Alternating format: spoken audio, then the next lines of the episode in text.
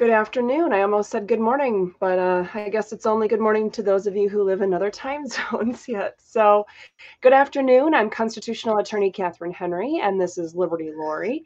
And uh, we want to welcome you to Restore Freedom Weekly, episode 48 already. That seems crazy. Um, and uh, it seems like a lot in some respects, I guess, to me, but in other respects, we did hundreds of videos, hundreds and thousands of hours long of videos in 2020 alone. So really 48 shouldn't seem like a lot to me, but but these are a little bit more uh, fine-tuned uh, and and composed or planned um, and whatnot. So I'm going to uh, apologize to those of you who are watching and not just going to be listening on the podcasting platforms later with this episode because it's another super humid day in Florida. And so, what does that mean? My hair is not going to dry until maybe about eight o'clock tonight. And then, if it does, uh, you know, it's um but i think it looks great. Well it looks like my computer's having a hard time see or like the camera's having a hard time even focusing on my hair because of the i don't know because it's wet. So uh, i do have hair. I'm not trying something funky. I'm not trying to be distracting with the video today. Um, but uh, wanted to forewarn you that i can't do anything about it. Um, it just won't dry today.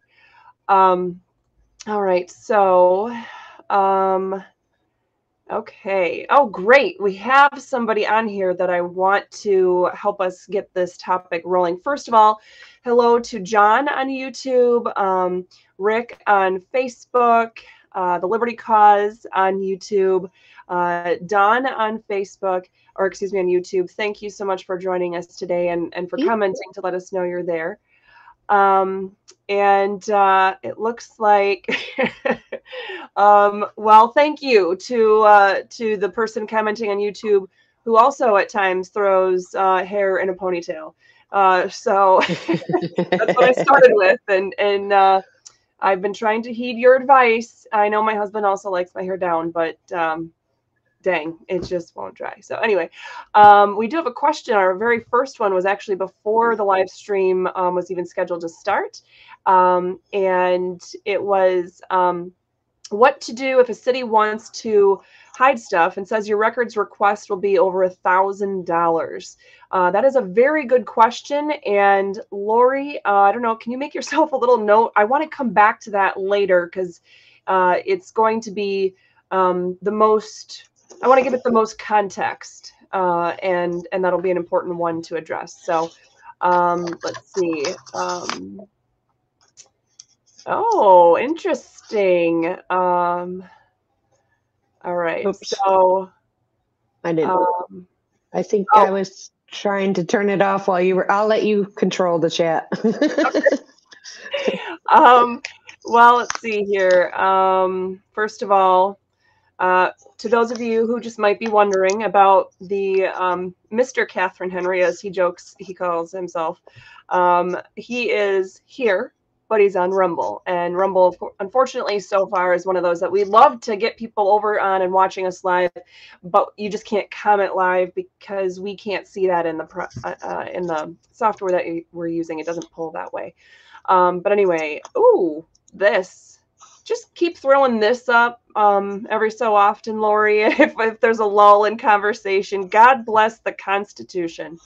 Um, but I, my first ooh that I saw before we really got started was um, a comment from, uh, I can't see what the rest of the, We the People FOIA. We the People FOIA, yep. Is uh, the name on YouTube. Uh, so thank you for joining us, We the People FOIA. And the comment is draft legislation that requires a document management and repository standard.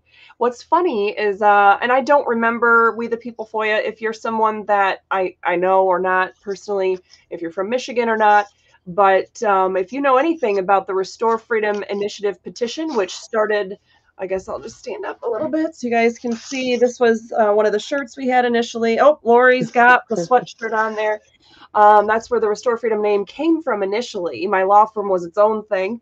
Uh, but in that petition, part of, of what was in there was that government entities of all shapes and sizes, of all levels, of all branches, had to have a, a record keeping system that made sense and that was automatically putting documents and videos and whatever, any kind of public records, that it was more held online than it was not so that um, you know less and less public records or FOIA requests, Freedom of Information Act requests, even would have to be made. And um, in that system, it, it, was talking about then if, if people made additional requests where uh, information was determined, oh, that isn't online yet, well, then they would then have to go and put it online um, as well in those circumstances. And then all Freedom of Information Act requests would be free because it would just be putting it on the internet and providing the person who's requesting it with the link to that exact information. There's no printing needed. Uh, the time should not be charged to anybody because we already pay them for their time. They shouldn't get paid again for us to get information when they work for us. That's just the dumbest thing I've ever heard. Yes, uh, I'm going to go hire an employee uh, to work for my law firm, and I'm going to have to pay them a salary. Uh, and then on top of that, every time I ask them to do something, give me information so that I can continue to do my job, I'm going to have to pay them again just to give me that information. Uh, that's not how this yeah. works.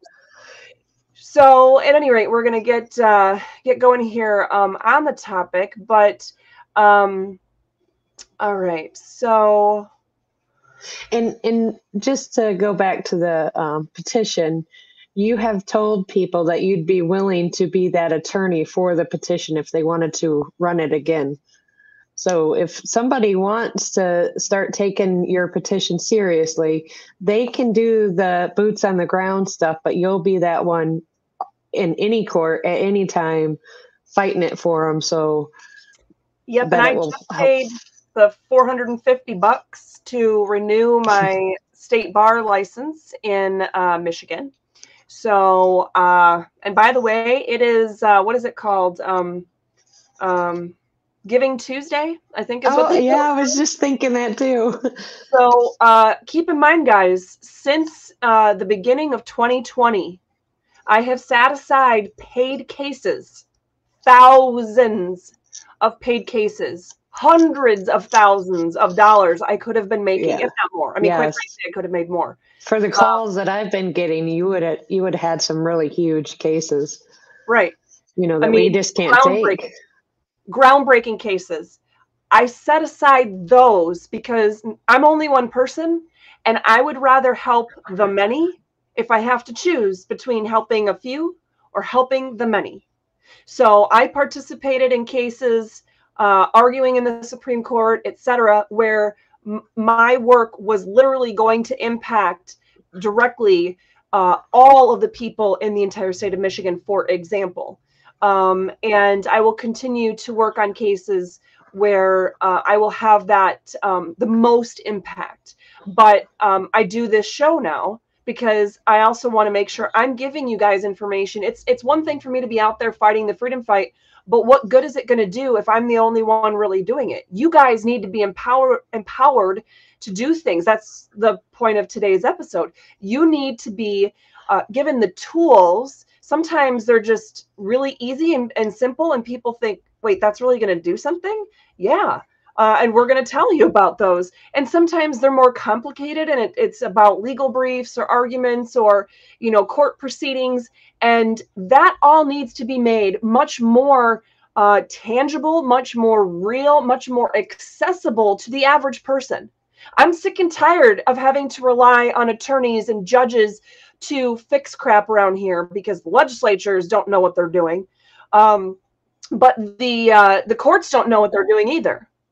And certainly, way too many attorneys um, don't quite get it right, don't quite argue the you know the concepts that need to be argued. And and they charge a lot of money. And well i i know why they charge money a lot of money um, because well we have a lot of student loan debt. So even with biden's plan because um, my student loans are too old to have gotten a single ounce of any of the Trump or Biden student loan relief, just for what it's worth. Um, that since COVID, my student loans literally have gotten zero relief.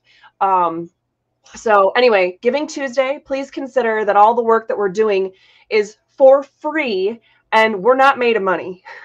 this house that we have down here in Florida is uh, a quarter of the size of the one that we had in Michigan where we were running all the petitions through. And uh, and so, you know, we're living, you know, to the best of our means, but shoot, that 450 bucks or 446 dollars, whatever it was, um, that I just had to pay yesterday to uh, renew my Michigan law license. Where's that going to come from? If I'm not able to take paid cases because I'm doing thanks, this work. Mike, for working. yeah, well, thanks, Mike, for working, but that doesn't cover all of it. We still got yeah, I know. um. So anyway, um. Okay. All right, we got. Um, I guess Lori, let me know if we have um, some other stuff, comments, and things I need to address. But uh, otherwise, let's get started because I didn't even tell you what we're doing here today. So, like I said, this is episode 48 already, um, and I probably uh, I haven't even had a chance to tell uh, Lori or Mike my thoughts on this yet. But I'm probably going to have to look at the calendar um, this week and determine how many more episodes we'll do yet in 2022 because, well, this week's already December. How is that a thing? I know. but anyway, hey, at least in Florida, it's still like 70 and 80 and sun shining. um, I, I wouldn't be able to wear this sweatshirt, would I? all my Michigan followers just went click, nope, on the next. Um, but anyway, um, so it's you know I it's obviously hard for us to do things like last week I pre-recorded and then um, even pre shared the uh, Constitution segment recap video since Thursday obviously was uh, Thanksgiving and I wanted to spend some time with family. Um, but um, we're going to have to keep that in mind that you too are going to, you know, be wanting to spend some time with your family during the holidays and and have a balance of, well, gosh, you might have some free time off of work. That would be a great time for you to catch up on some of these concepts or hear about things maybe for the first time. But uh, also knowing that uh, every one of us, including Lori and Mike and I, uh, will need to have some sort of time off here and to make sure we're totally regrouped and ready to go uh, to roll right into 2023 and make some waves because uh, trust me 2023 is going to be much more of a splash than what i was able to make in 2022 so um, oh i guess i actually have to share the presentation in order for it to um, help anybody so let, before we do that um, i'm going to show you something so Lori and I will just be off in the teeny tiny corner down here. So um, we have White Lake Township Board meeting. Very small room, it looks like, uh, but proportionally speaking, lots of people there. Um, babies, older people, people that are middle aged. Uh, we have a gentleman up there speaking. We have somebody over here recording what he's saying. Uh, we have Alamo Township Board meeting. I don't know how what the size of Alamo Township is, but I haven't it's heard of it. Small. So I was going to say this might be everybody in the township. It's over by Kalamazoo. Um, but look at that. they had to move the meeting to a gym. I'm assuming they're a high school or middle school gym. And um, at any rate, they uh, they are holding their meeting as an improm- in an impromptu location uh, to try to accommodate. Because as you can see, there's tons of people that look like they're standing over on the sides and in the back. Um, and then you you have this person uh, who is um, speaking up at this uh, podium right here during this meeting.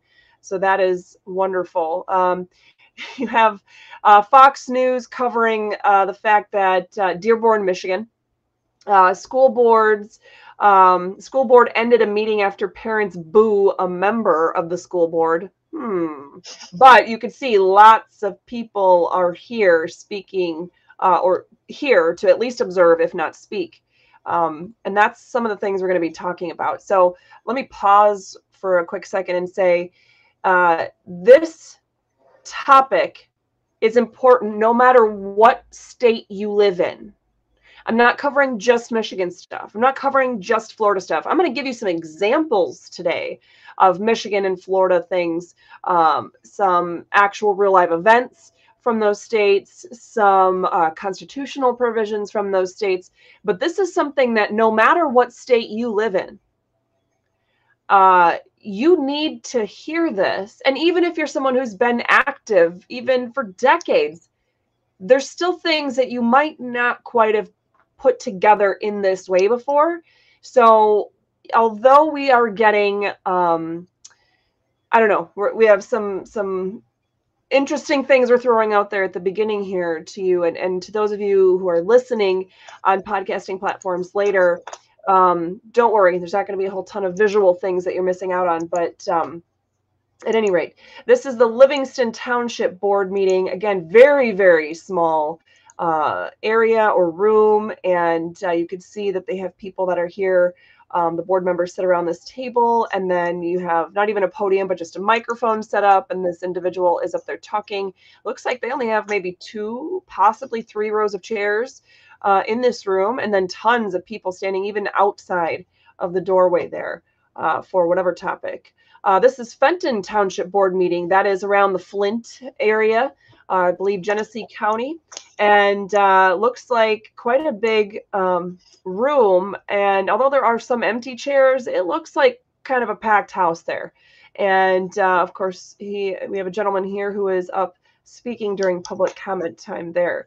Uh, Dickinson County, we have people here, and um, looks like they're actually holding that in a courthouse. So sometimes, if they know they're going to have a hotly contested, uh, hotly debated issue, and they're going to have more people from the public showing up than normally would come to the meetings, uh, they are required under Michigan law to go to another location that is feasible to make things um, happen.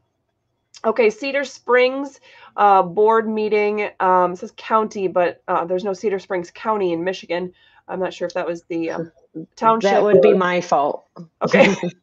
um, I'm assuming it's township. I can't remember off the top of my head. I think. Yeah, yeah. I just got caught up in the. um, but that's a northern uh, Grand Rapids, Michigan area, um, so western mm-hmm. side of the state, and man, that is a packed house. Um, still though, and actually, yeah, you can't even see all the people that are there because you can see way out at the door here. There are people that are outside. It looks like possibly outside of the building there for the meeting, which reminds me, I didn't even think to try to grab one of the pictures from just last year um, in September. I think it was September um, at the Ottawa County Commissioners meeting. Uh, where they had uh, over a thousand people show up last minute to an Ottawa County Commissioners meeting uh, to address some of the concerns over how the local government had been handling things. This is Kent County Board meeting. Now that's Grand Rapids and the surrounding cities. Um, so the the Cedar Springs um, one is actually in Kent County. Ironic that this one only has like one other dude in the room. But I could tell you where they hold these meetings is a smaller. Um, it's a smaller room and uh, i find it quite interesting i think it's press that gets to sit back here at the tables um, and i think i think i've been in this particular room it looks like there's their normal room um, interesting i don't remember there being uh, this area that's roped off like you can't even how dare you think to come close to the people that work for you um, but uh, at anyway, it looks like we have a gentleman here who is sharing his thoughts with the board meeting, uh, with the board members there. Berrien County board meeting, very small quarters there. Um, and uh, interesting that the names here are shown sideways so that the chair of the meeting could call people out. But I sure hope that means the names are displayed on the other side as well so that the members of the public can also see who is speaking and sharing their thoughts. Um, St. Clair County Board meeting, not a ton of people here, but there are some, and uh, definitely, obviously, people that are here speaking. So, why am I showing you this? I guess you're going to see as we go on here. So, all right, um, I'm going to switch over to uh, this. Okay, so um, oh, I'm stretching the wrong thing. Trying to make best use of our size of our screen here. Okay.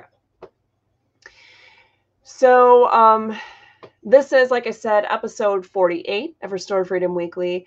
And um, our topic today is how to stand up to local government. It might seem simple, but it's that straightforward. How to stand up and fight back legally to local government when they go astray, when they act in a tyrannical fashion, when they're trampling your rights. Is your local government trampling your rights? Are you afraid to stand up against them? Maybe you just don't know how to do it. Well, today we're going to be covering the basics of the true powers of local government. Far too many people think that they have much more power than what they do. How those powers relate to your individual rights. What you can do when those municipalities or local governments trample your rights. And we're going to give you some real life testimonies of legal ways to fight back. I have a lot of talking to do in four minutes before our special guest. oh, and our special guest is already ready. Um, and uh, hey, Lori, can you do me a favor? Can you shoot a text over to our special guest in that group uh, chat and just clarify if I'm going to need to have um, I see there's two that have joined in. So if I'm just showing the one or both and that kind of thing when we get to that point. Yep. Oh, and it looks like we have some cleanup to do on aisle three. Um, when you're done with that, Lori, we have some YouTube uh, stuff that needs to be banned. I actually got those. Okay. I got both of them. They're going to okay. still show on our side, but they're gone on the other side. Okay. Oh, there's two sets of them, it looks like. Yep. And they're oh, all gone. Okay. I got Jeff helping in the background. Oops, sorry. Okay. no one knows of which uh, the person is that we speak. Anyway. All right. So, our true or false question of today, which is out there, it's still live for you to participate in. Several options exist to fight back. Several, several options exist to fight back when local governments trample your rights. You, as an individual. Options for you. Please, if you haven't done it yet today, take the few seconds, especially, you know, while you're watching this episode or listening to it later um, this afternoon on the podcasting platforms uh, or you know when you get home from work today or whatever take a few seconds find this um, question in a poll on twitter telegram linkedin truth social youtube or even on our website, restorefreedomkh.com slash updates, and you'll be able to see the link to answer there without having to need any kind of uh, email address or social media credentials. You can just answer it anonymously that way. All right, so I know you guys have heard these things many times from me, but this is important to understanding today's topic. The basics that we need to remember governments are instituted to protect our God given rights. We get our rights from God, not the government. Government, though, has absolutely no rights. No government has any rights. In fact, government only has those powers which we delegate to it. So, couple of things to keep in mind with that that it's we the people that created our constitution and our very form of government. And the US constitution the one we started with is the supreme law of the land. This means that government cannot act unless there is a specific power delegated or granted by the constitution. And government is prohibited from doing anything that violates the US or state constitutions, and every government official is sworn to the constitutional oath of office. But here's a, a, from a different perspective, summarizing this concept in a way that we haven't talked about before. And sorry, guys, my allergies are really kicking up in the last couple days. So um, it's starting to get to me. But um, anyway, so this is a different perspective, like I said, than what we've covered before.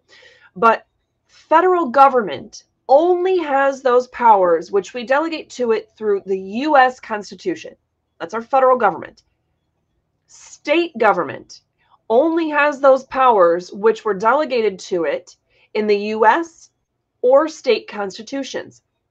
So the US Constitution does have a few, very few, places where specific authorities or powers are itemized or talked about.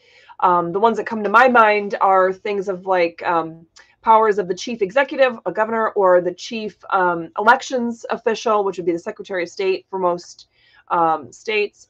Uh, what their roles are in in different um, scenarios.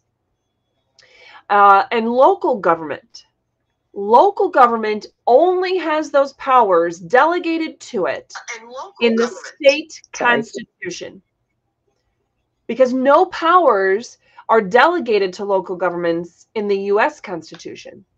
The US Constitution doesn't set things up in a way that local governments, uh, first of all, even have to exist, but secondarily, that if they exist, that they have certain functions or duties or um, powers to do anything. None of that happens in the US Constitution for local governments. So local governments only get powers from the state constitutions.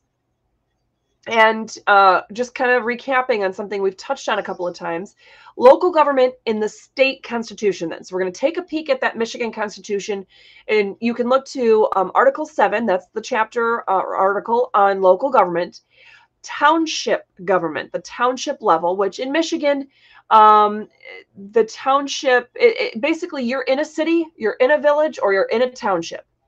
It's one of the three in Michigan. In Florida, you are in city limits or you are in the county, um, out county, or um, there's different ways that that's referred to, but it's basically you're you're either in a city or a village, or you are in just county land where there is no uh, municipal uh, body other than the county government. So, at any rate, uh, township government would uh, then, in some respects, be kind of like that um, gap filler that the um, in Florida the, the county government provides. But anyway, so Article 7, Section 17, Article 7, Section um, 18, talking about uh, the powers and immunities that are provided by state law. I smile because uh, I'm uh, I'm realizing that it wasn't really until today that it hit me how inherently unconstitutional this part of the Michigan State Constitution is, uh, and um, that the powers of township boards and uh, the clerk, treasurer, trustee, supervisor um, I was on one of these such boards when I was living up in Michigan. Um, the legislative and administrative powers and duties are provided by law. So why did I smirk about that? Well, township government cannot simply have powers and immunities provided by law. They can't do that. I don't care what state you're in. You can't have a state constitution that just says, "Well, the legislature will will tell us what powers our local government officials can do." Uh, why? We have a Republican form of government. Let's really think about that. It's simple. Legislators have the power to make laws. We have a representative form of government where we retain the ultimate control and authority. We elect representatives. We don't elect people to be representatives who then turn around and create new representatives underneath them in some fashion. No, we elect representatives to do the job, the administrative functions of government. So legislators um, have the power to make laws and not to make more legislators. Um, couple of quick points and then we're going to bring in our special guest who's really going to put all this into perspective for us.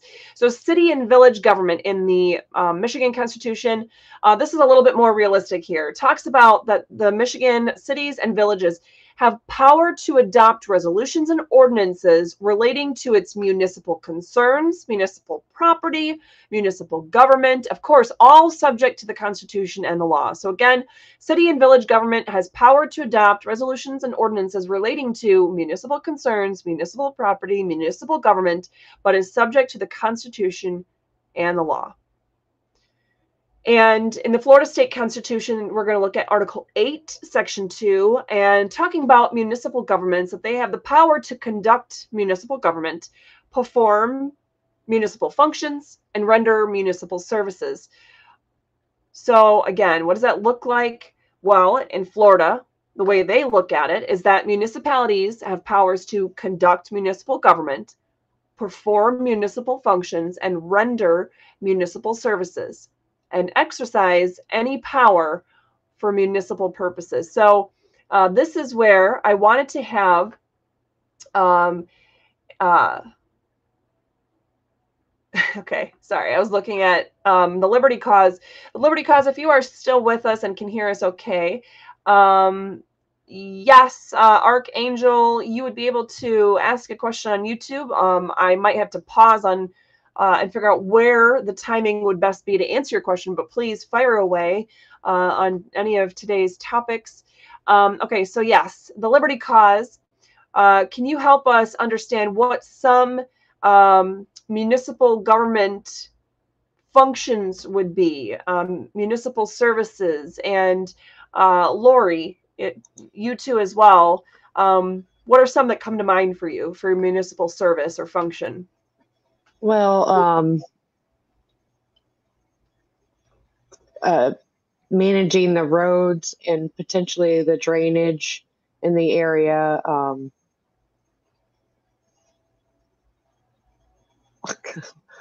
on the spot question. you make me think too hard.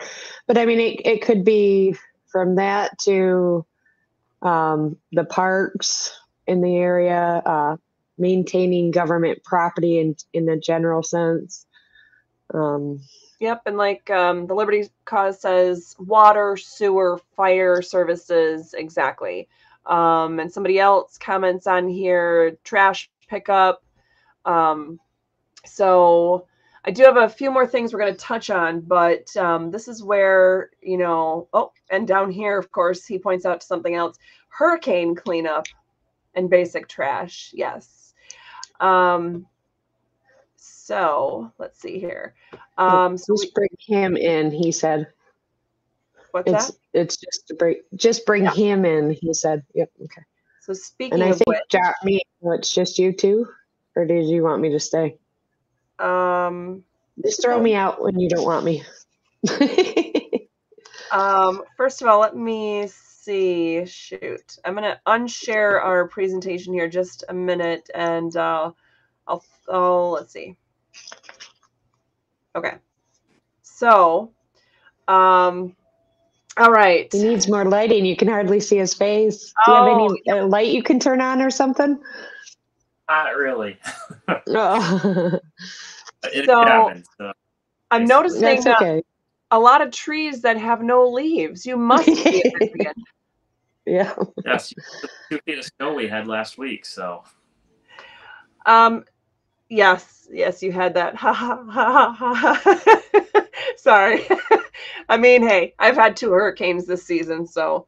Um, all right, so. Uh, I wanted to. You, you kind of cheated on putting your name in there. So he calls himself uh, in the in the on the screen here just Joel but especially since we'll have people listening on the podcasting platforms later, I wanted to give you more of a proper introduction, full introduction. So, um, can you throw out there your your name for people and um, what uh, what are the you know what what's your main profession and then what have you been getting more known for in the last two and a half years? Well, uh, Joel Ibbetson's my name. I live in Barry County, Michigan. Um, my profession, I drive trucks so that I can afford to farm. Uh, but what I've been uh, known more notably in the county for since 2018, I started a group called the Local Government Accountability Forum. And I guess one of my uh, claims to fame here is that we started it before it was cool to do that. Obviously, 2020 introduced all kinds of uh, um, dynamics when it came to uh, holding government accountable, and we were on record doing it uh, prior to that. So. I'm just playing around with our screen here. There we go. I wasn't trying to get rid of Lori, but I wanted to get your face a little bit bigger so people could see you. so you can get um, rid of me. so um, yeah, so you started a local accountability forum, and the first meeting that you had, um, I'm trying to remember. I wasn't. Was I at like the second meeting that you had? Uh, actually, uh, you you were at. Uh, we had our protest in front of the courthouse in December of 20. Yeah. Um, but wasn't it around? first time. Wasn't it around? Uh, uh, that, that, that, no, that was actually some meetings after that. Um, uh, the the very first meeting we had actually uh, incorporated our local sheriff Dar Leaf, and we had oh rough somewhere between 25 and 30 people at that meeting. And it's morphed to where we've had uh, as many as 150, for example, at our candidates forum that we had uh, back in March, I believe, of this spring, earlier this year. There was something in um, in June that you had candidates at too, oh, yeah. right? Yeah, in Waldorf. That was one of our regular monthly meetings that we had. Uh, um, yeah, that, that, you happened to. We, we managed to nab you while you were in Michigan, and so it worked out very well. Yeah, you filled up that whole room there. So, um, great yeah. job on that. And yeah, uh, do you remember what you said at the beginning of that meeting, Joel? You quoted somebody. Oh, there, oh my thunder, Lori! I was going to have him talk about that. Oh, but. sorry. yeah. Uh, so there's someone that I encourage everyone to watch, and now some things he gets a little wild on on YouTube. He's he's no longer alive anymore. He's been dead for a number of years, but his name is Carl Miller. Carl with a C. And he really stresses the importance of knowing your rights. If you don't know your rights, you don't have rights. If you don't assert your rights in a timely manner, you don't have rights. So you must know them and you must assert them very quickly. Um, without that time, uh, it's it's done and over with. After they've already locked you up in jail and thrown away the key, your chance of, you know, it, it's it's done.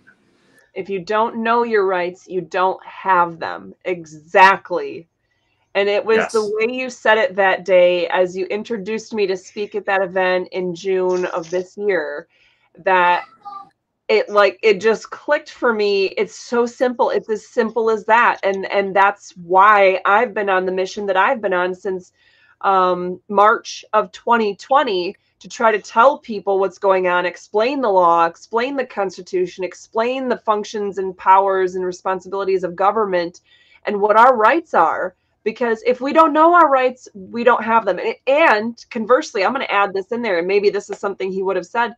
But if you don't know the proper functions, powers, and thereby limits of government, then they don't have any limits. Because who's going to limit them if it's not us? They're not limiting themselves, clearly. And something that was mentioned earlier, if they asked uh, what the functions were of uh, uh, local governments. Uh, for example, in our county, we have a road commission, amongst other things, a parks and rec board. But I would, uh, my, my simple answer to that is, uh, how, how would I put this? Far fewer than we think. Right, of the proper functions. Yes. Right. Yes. Of municipal governments. Yes. So, um, and Archangel, I see that you have a question. Um, it's a little bit longer than I um, can just jump in to right at the second. So I'm not ignoring you. I see it's there. And Lori is going to help make sure that I do come back mm-hmm. to it. Um, so let's see about this. Um, Lori, um, you can add yourself back on if I if you need to, right? Yeah, go ahead, kick me off. Okay, so I'm gonna throw you off just so we can have room for the the presentation part and then um, jump right back on when you need to interrupt me or help me catch some questions that I'm skipping. Um, only because our screen is only so big. So let's see. How do I do this? Where's Lori? There's Lori. All right. So, um, and I'm going to have Joel talk, you know, some specifics about uh, some of these situations, but um, we are just going to um, finish um, talking about this, the reason why I brought him in when I did is because you know this seems simple and and maybe boring like the parts of the of the constitution and and here i i had landed on uh, the, the florida constitution um, and and joel's in michigan but still regardless we're talking about municipal functions conducting municipal government rendering municipal services. Municipal if you look up the definition isn't talking about uh, the ability to control the people's every moves within your jurisdiction or to have anything to do with the aesthetics of a community or anything like that. It's literally talking about essential services like um, infrastructure and whatnot.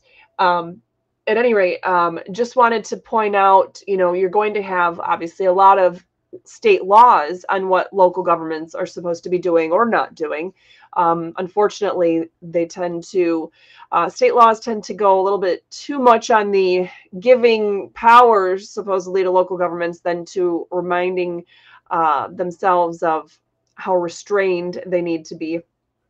Um, but um, anyway, this stuff will be shared with you in the presentations, especially for those of you who are listening on podcast later. Um, of course, on Thursday with the Constitution segment recap, you'll see the slideshow and you'll be able to reference um, the chapters of Florida statutes as well as Michigan statutes uh, that apply in um, the context of what municipal and local governments are, you know, supposed to be doing, et cetera. Um, and so a municipal's uh, a munis- municipality, say that word three times fast, Joel. Uh, a municipality's powers are to provide infrastructure, waterways, roadways, utilities, uh, to protect our individual liberties so that in my exercise of my rights, I'm not interfering with Joel's exercise of his rights question though and this kind of relates to some of the questions we've seen in the chat today so far and of course go straight into uh, some of these um, examples real life examples we're going to be talking to you about but municipal powers can they supersede individual rights? Uh, so we're going to dive right into that. So what would i be talking about uh, in individual rights in the context of dealing with municipal government? In case you haven't let's say you've been lucky enough not to have an example right off the top of your head that you know of uh, of something impacting you or your family members or your neighbor. Um, well, here's some of the rights that we're talking about. What about the right to equal protection? Equal protection of the law, equal application of the law, the right to due process. That uncover, you know, encompasses quite a few things. General rights to privacy from government, uh, criminal trial rights, especially when it comes to um, ordinance violations that have criminal penalties, unenumerated rights. If you are new to me, you might be hearing that and going, well, what are those? Right. What are those? Those are things that we don't have to enumerate. We have all of those God given rights that we didn't even list out in the Constitution because we don't have to list them out just to keep them. We already have them because God gave them to us, not the government.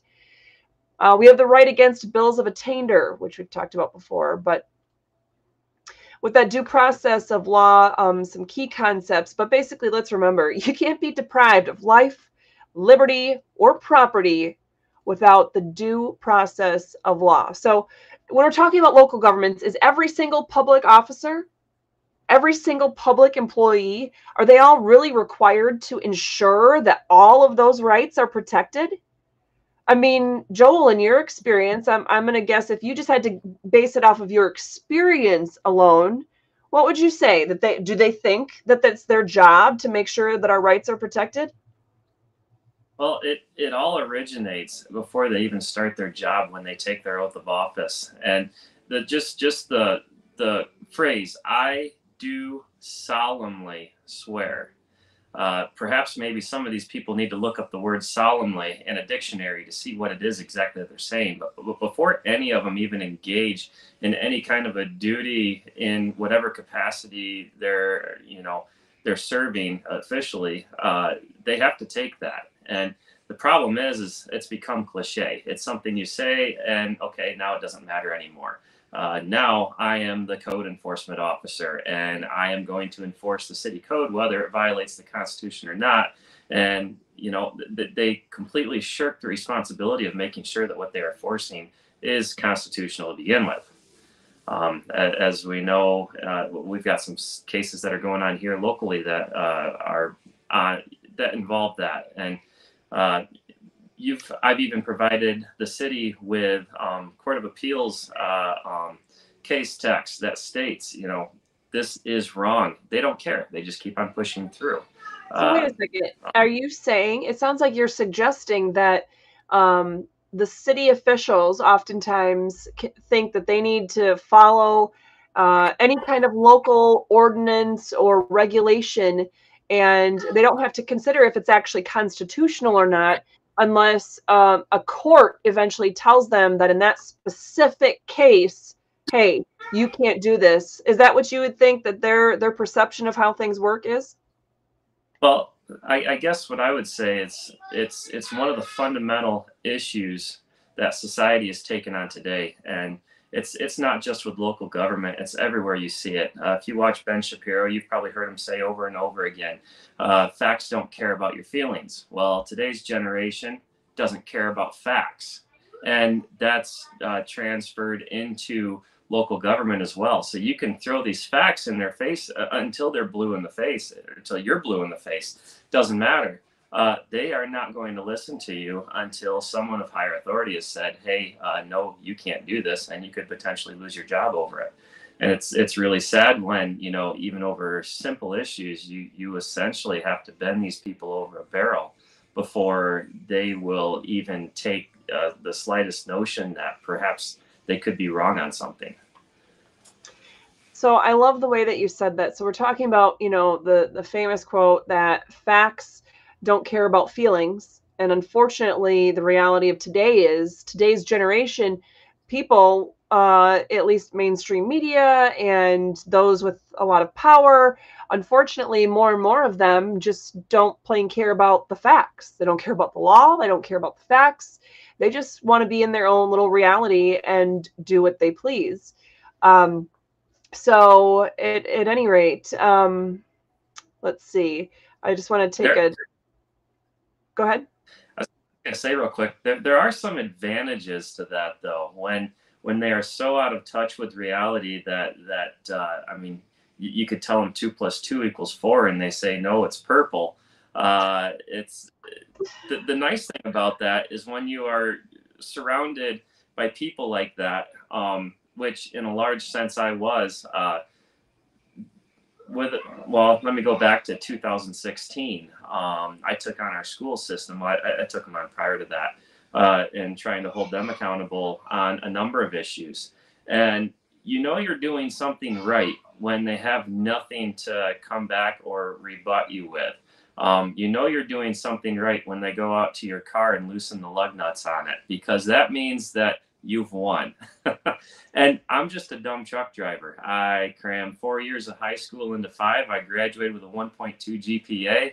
I farm. I, I, you know, that that's that's the extent of my education right there.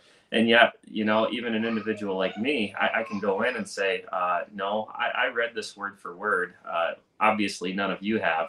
Um, what what gives. So it's it's really an incredible opportunity for virtually anyone to be able to to get in, and uh, um, it's it's a target rich environment. Right. And that's important that, you know, a lot of people look at me and say, well, gosh, you're an attorney, Katherine. So obviously you can go and do these things or you can feel comfortable saying these things uh, or calling out government officials. But what about me? I'm not an attorney. They're not going to take me seriously. I'm not going to have an impact. And that was one of the reasons why I wanted to have you here today because you are a truck driver and a farmer and uh, you know you don't have legal um, you know a legal background uh, so to speak you know going to law school or even um, college right did you say you haven't been to college Correct. I've taken a college class to understand bond defeasements, but I have never been to college, though. so I really, you know, I want that to sink in for people that, you know, if you've been listening so far to the little bit so far this episode that we've had Joel talking, you might have assumed that he's an attorney or you know he's high up in in some sort of organization or government or whatever that he has all this you know this fancy um you know titles or you know degrees or whatever behind him. He's the epitome of the average american and he's showing you that every single person, if you're watching this and you live in the United States and you're a United States citizen, you can do everything that we're going to talk about today. You can do it because he's not the only person that's done this. And he started doing this, just to be clear, he and I have been friends for a few years now, but he started doing what he was doing long before we met. So it's not like I encouraged him to get started. And so now he feels empowered and he, you know, um, because I have, you know, gotten several good freedom fighting leaders off and running uh, since 2020, but not this guy. You know, you guys need to realize this is just another person, just like my friend 2A that we had on last week or the week before, uh, talking about a lot of things, but especially in the context of Second Amendment rights and things like that.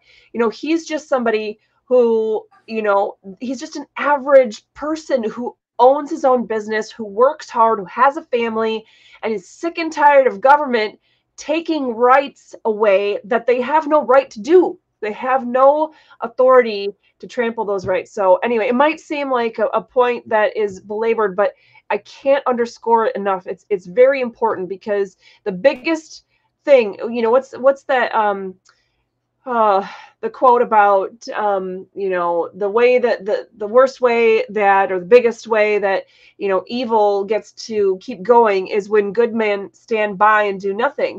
Well, one of the okay, okay, and I I totally paraphrased and and and mushed it around and chopped it up, but you guys know what I'm talking about. And the and the reason why I bring that up is so many people feel like well I don't really have the background. I don't really have the time. I don't really have the know how. I'm not sure what it would take to make a change, to do something. And you don't have to go through college or go to law school or even take, you know, a month long course or go back and watch every single episode that I've put out this year to get started. You don't even need this episode, but this episode is is geared to put you in the position to know to so that you feel comfortable that you can get out there and make some change and fight back, stand up for your own rights. All right, so your municipality is trampling your rights. Let's let's bring it to one of these examples. Now what? Well, some of the things you can do. Send them a, a, a proper cease and desist letter. Does it have to be from an attorney? No, you can represent yourself. You can protect your own liberties. Uh, you can send them a notice of proposed litigation. Here, I've researched this law. I've seen that there is a I have a right to sue this you as a government entity or government official under this law and I will sue under this law unless you guys take corrective action and do XYZ. Um urgent again, you don't have to have an attorney for any of these um, urgent filing of a lawsuit. So maybe you skip the giving of notice and you just have to file a lawsuit to protect your rights because they're about to do something that can't be undone. Maybe that's a route you need to take. Speaking at city council or city commissions, as we have them in Florida, uh, meetings, finding and joining with others that have been similarly harmed by their local governments, issuing press releases and having a strategic social media campaign. If we talk to uh, our friend Joe Moss, who's now uh, an Ottawa County uh, Commission elect, um, and uh, will be leading the Ottawa County uh, Commission um, board members into the next cycle.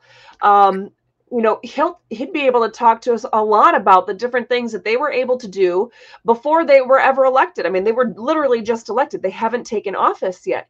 So you know let's look at what that really um, means then for um, you know you don't have to be in office. You don't have to even be running for office but if you can get out there and get a social media presence and really you know join with like-minded people and have an email list or just even a facebook page or a website and really give information and say hey look there's you know the public health department here in our county is putting out xyz this is terrible.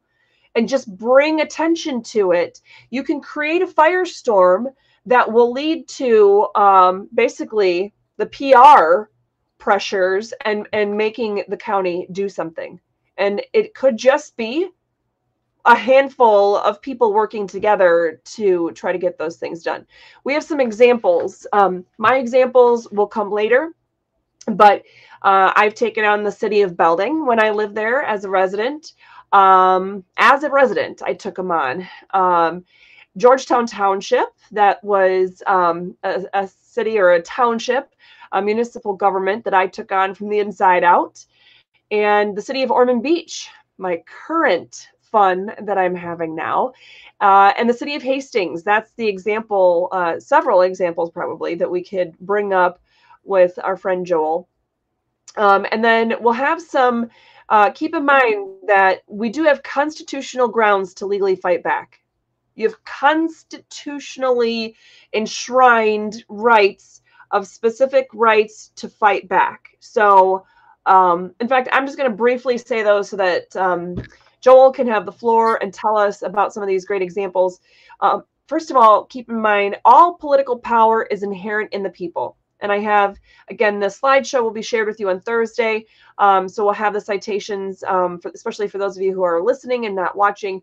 Um, I'm not going to go over all of the uh, Florida and Michigan or U.S. constitutional provisions that I'm essentially quoting here, uh, but you'll see those on Thursday. Uh, all political power is inherent in the people. Basic, we have basic rights to enjoy and defend life and property and possess and protect property. We have the rights to peaceably assemble, instruct our representatives, petition our government for redress of grievances. Uh, courts shall be opened for every person for redress of any injury and shall be administered uh, and justice shall be administered without sale, denial, or delay. And the last few, access uh, to public records and meetings is something enshrined, uh, at least in some way, shape, or form, in virtually every state constitution. Um, there's the elective recall or the, the recall of elective officers that citizens can start and do. Of course, you have the right to free speech and to the press. And remembering, above all else, that the US Constitution guarantees us that Republican form of government where we, the people, retain ultimate control and authority. So um, I'm just going to leave one of these screens up and uh, maybe I was going to make us a little bit bigger, but uh, I'm not smart enough to do that. In fact, let me let me see if I can hide that screen and and make you bigger. Maybe, maybe I can. There we go. All right. So take it away. Tell us some of those real life examples uh, that you've been dealing with. Maybe start with the one I called you about yesterday, and then throw some others in there. Yeah, well, we're, we're where you have to you have to start. You have to take stock of yourself first. Um, you have to figure out, okay, um, what is a hill to die on, and you, you can't say that figuratively. You have to mean that literally.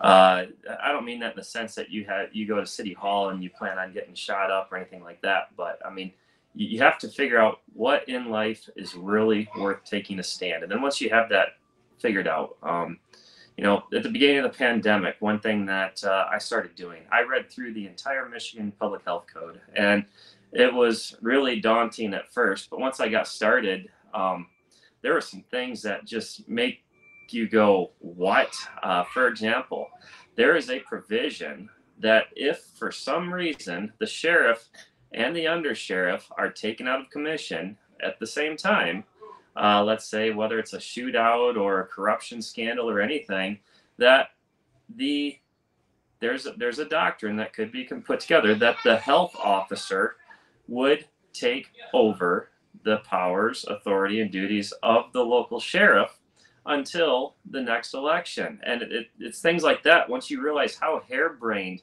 this legislation that we're living under actually is, what, what kind of authority um, that, that's one of the interesting things is very early on um, when in reading the health code we realized that there was no authority that the governor had. It was all in the local health departments. But you see the governor's executive actions when those didn't work in part thanks to katherine henry taking uh, that weapon out of her uh, um, menagerie uh, then they went to the Michigan Department of Health and Human Services, and then they realized, oh, I guess it really is with the local health departments. And in some ways, I'm kind of grateful that uh, um, our legislature is as stupid as it is, because they were getting ready.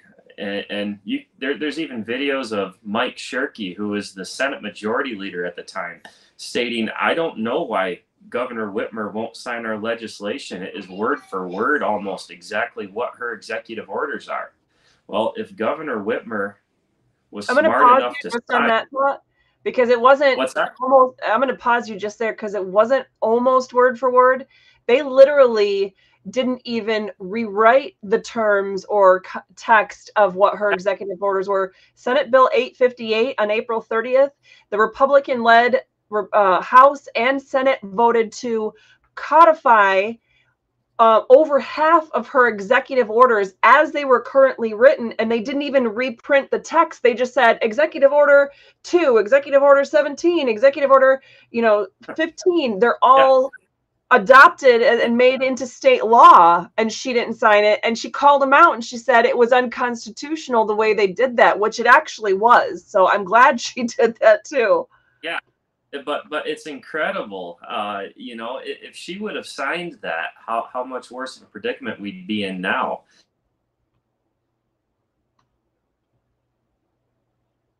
Uh oh. Oh, what's going on here?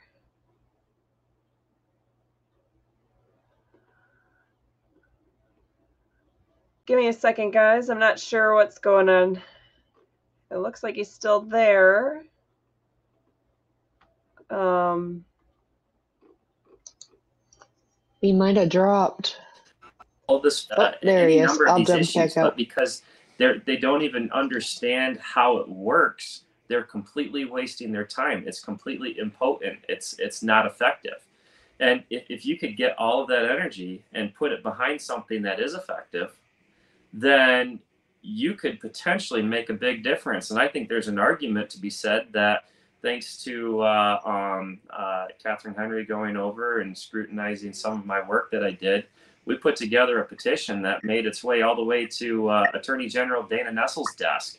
And we even have some information that she worked illegally through backwards through the, I can't remember what it's called, the Michigan Association of Prosecutors and so forth, uh, to, to make sure that there was a, a, a bolo put out to every single prosecutor in the state of Michigan for our petition that we sent out.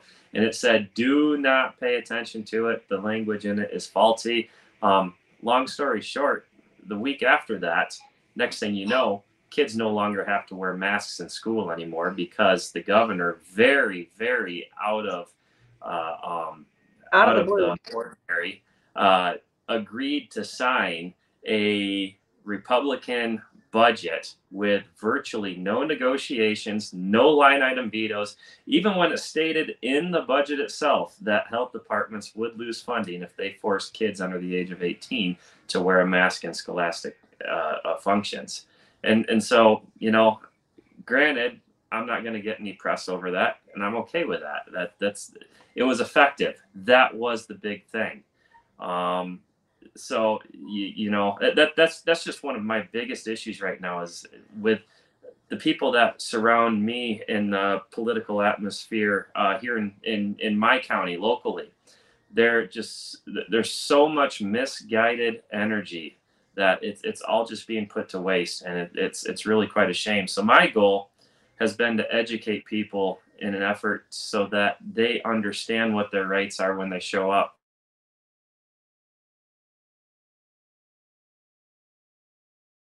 Uh, um, my wife does not look fondly on this day, but uh, oh wait, wait, wait, wait. We're not gonna. I know what you're gonna talk about. We're not gonna scare people away from from talking. So let me let me have you talk about though. um, the case that is currently pending and you know you started to kind of talk about that that basically i forget how you said it but basically it's you know you got to pick your battles right you're not going to just yeah. take on everything all the time because you're one person typically against a whole municipality even if it's small but there's someone that you know very well and uh, just briefly um, i'm assuming he's okay with at least his first name being shared um, yeah. share his name and share again is he an attorney? What's his background? What does he do? And then what was the issue that started everything? Yeah, a friend of mine. His name's Chuck Hertzler. And the thing that I love about Chuck is we put on our protest in December of 2020, and this was before protests were cool, mind you. Um, and I told him, I called him up one day and I said, Hey, uh, the county told us that we're not allowed to have a protest. So how does next Thursday sound? And he goes, Great. so this is the kind of guy he is. He's a he's a Pepsi mechanic. He works on uh, pop machines for a living. He's retired now. But anyway, uh, um, one, of the issues that we're having with the city of Hastings, there's a number of issues with the code enforcement officer just being very overbearing in general. Um, and so there's any number of battles that we could have picked. But um, he had, I think, five political signs in his yard. Uh, city ordinance 90 971 for City of Hastings states that you may only have up to four wire-framed signs in your yard at any given time. Wire-frame signs are the only types of permissible signs. Um, what's interesting though is they came after him for his five signs because he was one sign in excess in violation of the ordinance. So what does he do? He calls me up and goes, "Hey, what's going on here. So I do some looking into it, and I was like, well, hey, I found this appellate case, Fourth Circuit Court of Appeals, I believe it was. That's that it was ruled unconstitutional. They cannot limit the number of signs. So he goes, great. So I can put nine signs in my yard, right? Well, next thing you know, he has 18. but I, I, did caution him. I said, you know, the, the, the First Amendment, we've got to be careful with it. Um, and, and in the sense that I, I yes, I understand that we should be able to do whatever we please when it comes to freedom of expression, but I, I do think that it needs to be practiced with responsibility. So none of the signs were repetitive. Um, and what's interesting is in that case, it's Arlington County Republican Party versus Arlington County. Arlington County had an ordinance in which only two signs could be permitted, uh, or only two, up, up to two signs were permitted to be in anyone's property. And there were a number of interesting dynamics that that particular case brought in. For example, what if you have a husband and wife who have different uh, views politically? Um, at that point in time, uh, who gets to put the signs out? The husband, the wife. Um, and so th- there were any given number of, uh, I don't know, there were probably three or four diff- major arguments in that case. And a long story short, all the way up to the um, uh, Fourth Circuit, it wound up being that decision was upheld.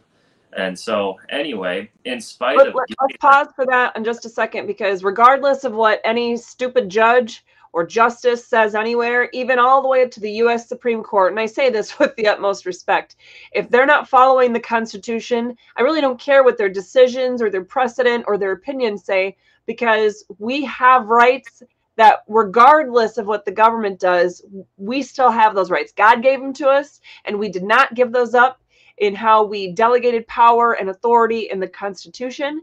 So you have your right to free speech, you have the right to use your own property, and those are things that still remain regardless of when we have go through periods of, of a bad court decision here and there on any given topic. So just to keep that in mind for those of you, I know Joel knows that, but I wanted to make sure that those of you who um, you know, might not, um, might still be looking at court cases and precedent with so much reverence that uh, you want to rely on it. Just keep that in mind. Judges and justices are people too, and they are not given the ultimate control and authority in our country it's a republic so we still have the ultimate control and authority and we still have those god-given liberties but anyway so yes what joel is saying though is is correct that you know there there is case precedent out there that says uh, specifically hey governments local governments especially you can't do this particular action you can't limit the people and their free speech and expression in this way. So um, where where though so he you know this, the the city of hastings right? It's the city of hastings that he's battling yes. this with. Yep. So they were um telling him hey you can't do this. And he's like uh hey joel i can right? And you're like yes yes you can. And he says okay then watch me. I will do this. And so he amps up his political presence in his yard. And uh and they decided to pursue it at that point. So um and it was was it just the, was it what one ticket or one um, court case that was filed? I don't remember yes. the specifics yeah. on that. Essentially, it's City of Hastings versus Charles Hertzler, and they are suing him for fifty dollars because the city believes they have been so damaged that it is worth fifty dollars for them to pay an attorney. I'm guessing somewhere in the neighborhood of five to ten thousand dollars to represent them in a case against a retired on fixed income. Uh, he, all his only income is Social Security. Uh, um, uh, individual who is just trying to propagate what he believes in his yard, and it's interesting because another statement that's made in that sign or in that case and, and several other cases in my research of it um, that signs are virtually pure speech so if you look at the First Amendment, free speech, uh, you know, shall not be abridged. You look at uh, was it Article One, Section Two of the Michigan Constitution, um, which I think further uh, enshrines that right, for, further codifies it. Um, what part of abridged, you know, the, the word abridged means to shorten. What what part of shall not be do you not understand? Uh, so um, a- anyway, uh, it's the thing that I like about uh, people like Chuck, um, you know, is one, he, he, he knows to pick his battles. I wish we could fight every single battle, um, you know, but unfortunately we can't. But he picked one thing and he stuck his guns to it. So um, it, it, it takes that type of uh, um, conviction. Uh, you've got to be firm in it. And, and fortunately for him, I hope that uh, I'm giving him the support that he's going to need to ultimately uh, win this in the future. We actually have a lawyer retained now, uh, Darren Wisely. Some people are listening may have heard the name. I believe he's part of the Hillsdale Republican Party, but he's going to come over here and represent the case in uh, January. It was supposed to be in December, but something happened with the attorney's cat or something, some pet emergency. So they with with the prosecuting attorney's cat. Uh, no, actually, a civil case. It's a civil infraction. So basically, it's a lawsuit where it's it's the city and their attorney versus Chuck and his attorney. So they don't use the prosecuting attorney in those situations. No, prosecuting attorney can sit there and watch just like anyone else can, but that uh, our prosecuting attorney has absolutely no part, no role in this. Okay. Because it is not criminal. It is a civil. that, that that's one thing that a lot of people don't understand is you know, you have criminal prosecutions and civil prosecutions. Civil is exactly that it's civil. The city believes that it has been so damaged that it is entitled to $50 for the extra sign in his yard.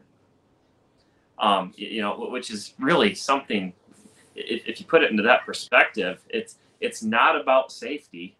It's not about uh, um, well-being.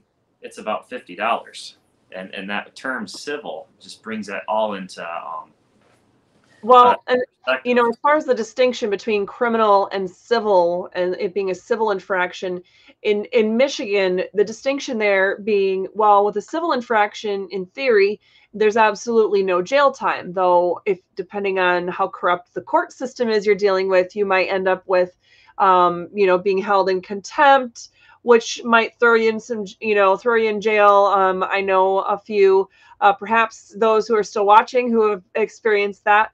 But um, so even if it's a civil case, uh, there is that element. But it's really no different though, because in a civil case, it really should be between two private parties and private interests involved. But what we're dealing with here is a government entity trying to take away the rights of an individual person. So, whether we're calling it a criminal case or a civil case, what it really means is that by calling it a civil infraction, it's not even a full civil case as a civil infraction in Michigan. It's like this this third you know little carve out of things where it doesn't have the full protections or procedures of a civil case but it also doesn't have most of the protections guaranteed for criminal matters. Uh, and so it's basically their way to say, well, we're going to get you. And you know you're not guaranteed counsel you're not guaranteed all these things. Why? Because well because we won't throw you in jail over this. We're just going to you know fine you till you're you know not able to put food on the table and things like that. Uh, in this situation it's a very very small fine uh, comparatively but there have been definitely situations in michigan and in every state across the country where you have a situation like this and then they add fine after fine after fine after fine. It was uh uh, uh, there was a case in in Florida here where this couple painted the fence of their uh, property in um, I forgot uh, the Liberty Cause is going to pipe up and uh, say it I'm sure, but there was um, a famous um, I think it was a Vincent Van Gogh Starry Night or something like that where uh, it was they painted it on their hired somebody to paint it uh, a replica on their fence and um, and so it was an expression type of case. And those fines i want to say were already in the thousands of dollars by the time that it made it to court because they were fining them like something like a hundred dollars every day that they left it up. So you know sometimes it's something small like one $50 charge. Sometimes you know they're just going to keep tacking it on until you give up and then and then what in, in in a lot of municipalities if you have something like that and then you have no way to fight it and they end up taking you to court or doing whatever they will try to add it on to your taxes. And then if you can't pay all your tax bill anymore because taxes aren't high enough uh, then guess what that means? Then they're going to use the procedures to try to auction off your property and you could lose your house. So i mean this really isn't um, just you know about cases where people are trying to take a stand to fight against something that they could otherwise afford to pay. I mean this is something where i mean average people can't afford to you know have to pay all these things in the first place and shouldn't have to shouldn't have to. So at any rate cat or no cat we're looking at january for uh, the results of this case. Is that right? Is it a is it the um essentially the um, evidentiary hearing is what they've set it for, or what is it set for in January? This, this this will actually go to go before the judge, I believe, January 9th, and that will be the end of it, provided there are no more uh, um, setbacks. But uh, yeah, but you know, like you said, it goes down to they know that you're not going to be able to afford this, and and you know, Chuck, uh, he there, there's no way he'd have paid for this. You know, we've been able to come up with you know help from around. And, and that's that's what the focus is of the group that i started. It's protecting people's rights. Um, but a lot of this is also really going to boil down to education. You know you look at the complete mess and disaster that the last election in michigan how that went. Um, uh, you're going to have to re-educate society in order to get uh, judges in place that respect the law as it's written. Um, uh, maybe I'm missing something just as a stupid truck driver, but it's it's so it's spelled out so plainly and so clearly that seems like if I can understand that, uh, I mean, like for example, the, the city attorney uh, in their response to the brief that we filed on behalf of Chuck, they quoted the dissenting opinion from the Fourth Circuit Court of Appeals as the authority behind their entire argument. And I guarantee you that if we hadn't gone down the road of getting an actual attorney to represent that, that the judge that we have here in the county would have accepted that as the authority and, um, you know, continued to, to uh, you know, down a process of deprivation of rights. That that's unfortunately the sad situation where we're in right now. Yeah and and this is something that uh well quite frankly uh, i want to keep sharing with you guys out there about what's happening in this case because again this is a small small city in michigan. It's not one of the big you know detroit grand rapids lansing ann arbor any of those kinds. Uh, it's in barry county michigan uh, and the city of Hastings. And this is about just the average person who had a few signs out in his yard to support the causes that he believed in or the candidates that he believed in. And for the city, it was all about control. They wanted to exert control and and even if they were proven wrong, it didn't matter. They were going to keep going full steam ahead on this. So, um, Joel, I need to kind of wrap up some of these uh, concepts for people and uh, um, let you know make it not too long of an episode that people won't go back and watch anymore later. But um, you know, again, you guys have a constitutional ground to legally fight back, and you don't need to be an attorney. So, uh, when I talked about having those cease and desist letters, uh, notices of proposed litigation, um, you know, might, maybe just skipping straight forward and uh, urgently filing a lawsuit, um, you know, speaking at city council meetings, joining with others and having your voice heard, uh, utilizing social media and the mainstream media if they'll get involved, uh, local town papers um, you know, even if it's a town paper, and, and I've had this experience, a local town paper that didn't quite want to cover the slant of the truth, they were still covering the story enough that, you know, enough for the faces of people speaking at city council meetings were, um, you know, those pictures were still on the front page of the paper enough that the issues were still being highlighted, that that people knew um, that their their fellow residents were still standing up and speaking out and trying to make a difference. And again, that's all before the 2020 stuff, anyway. But um, cease and desist letters. Uh, keep in mind, guys, I, I'm not a Florida attorney. Uh, I grew up down here, but I, you know, lived for 12 years down here as a child. Uh, but we just moved down here last year, and I'm not studying to take another bar exam anytime soon. I've already passed all the ones that I've taken with flying colors. Uh, I have more than enough to keep me busy. Um, but uh, I just did some searching on the legislature's website. I did some searching, literally some Google searching on cease and desist letters here in Florida when I just had to create my my cease and desist letter to the city of Ormond Beach here for violating my rights with their supposed uh, codes here. Um, notice of proposed litigation. Again, I'm not a Florida licensed attorney. I'm not someone who had, you know, this this isn't the bread and butter of my law practice and what I'm used to. No, I just did what Joel has done as um, you know, as as a resident in an area, I just looked up the statutes that apply. And um and I was able to get um, an idea of what my rights are. Literally, just comb through the chapters of statutes down here. Um, in the city of Belding, when I was going through situations, I actually served uh, in a volunteer position on a few different boards. I was on the Downtown Development Authority or DDA. I was on the Planning Commission. My husband, uh, at various times, was on the, the Zoning Board of Appeals uh, in the city of Belding. And uh, at any rate, so um, I had a situation where I was just speaking up at city council meetings because they were doing things illegally and i just tried to educate them. I used my three minutes at that public podium uh, public comment time to tell them hey here's the problem. Here's what the law says. Here's how you can fix it.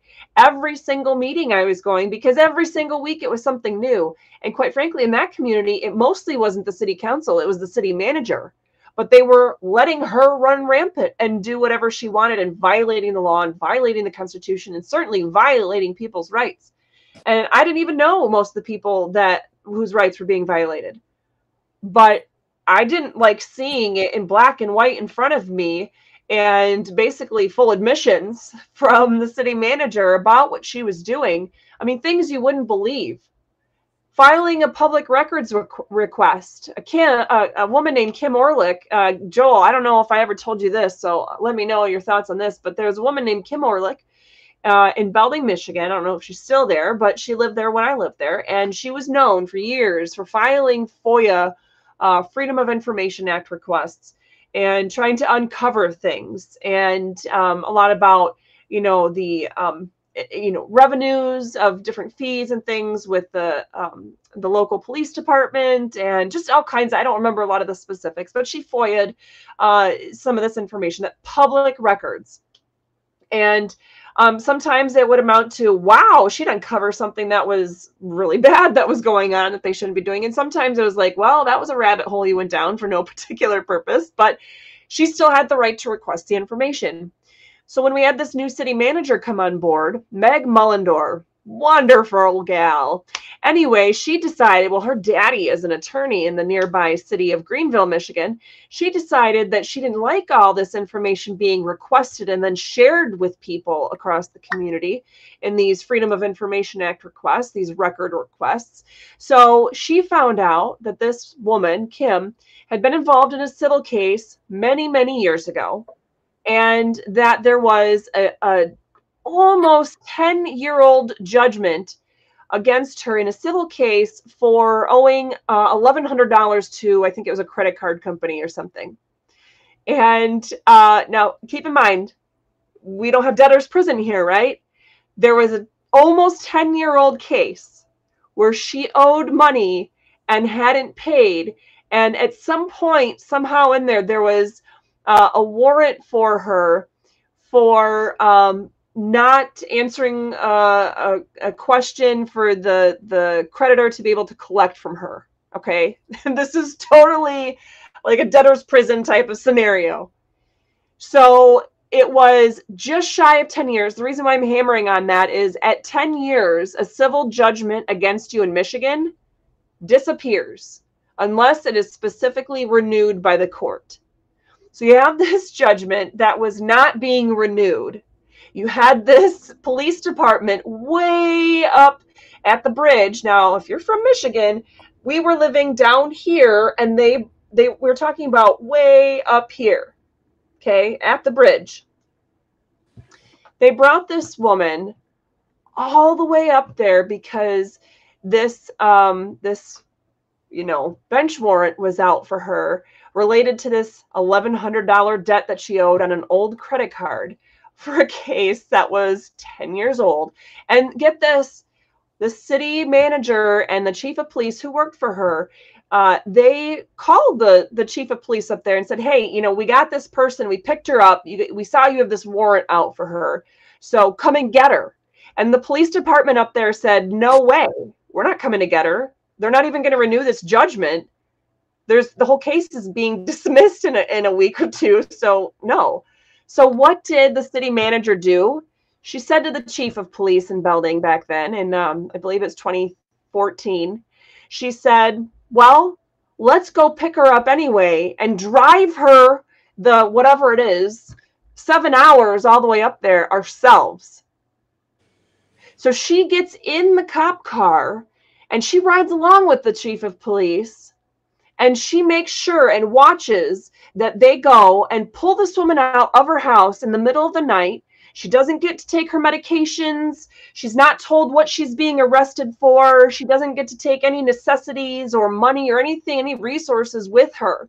And they literally drive her all the way up to the bridge in Michigan, the Mackinac Bridge.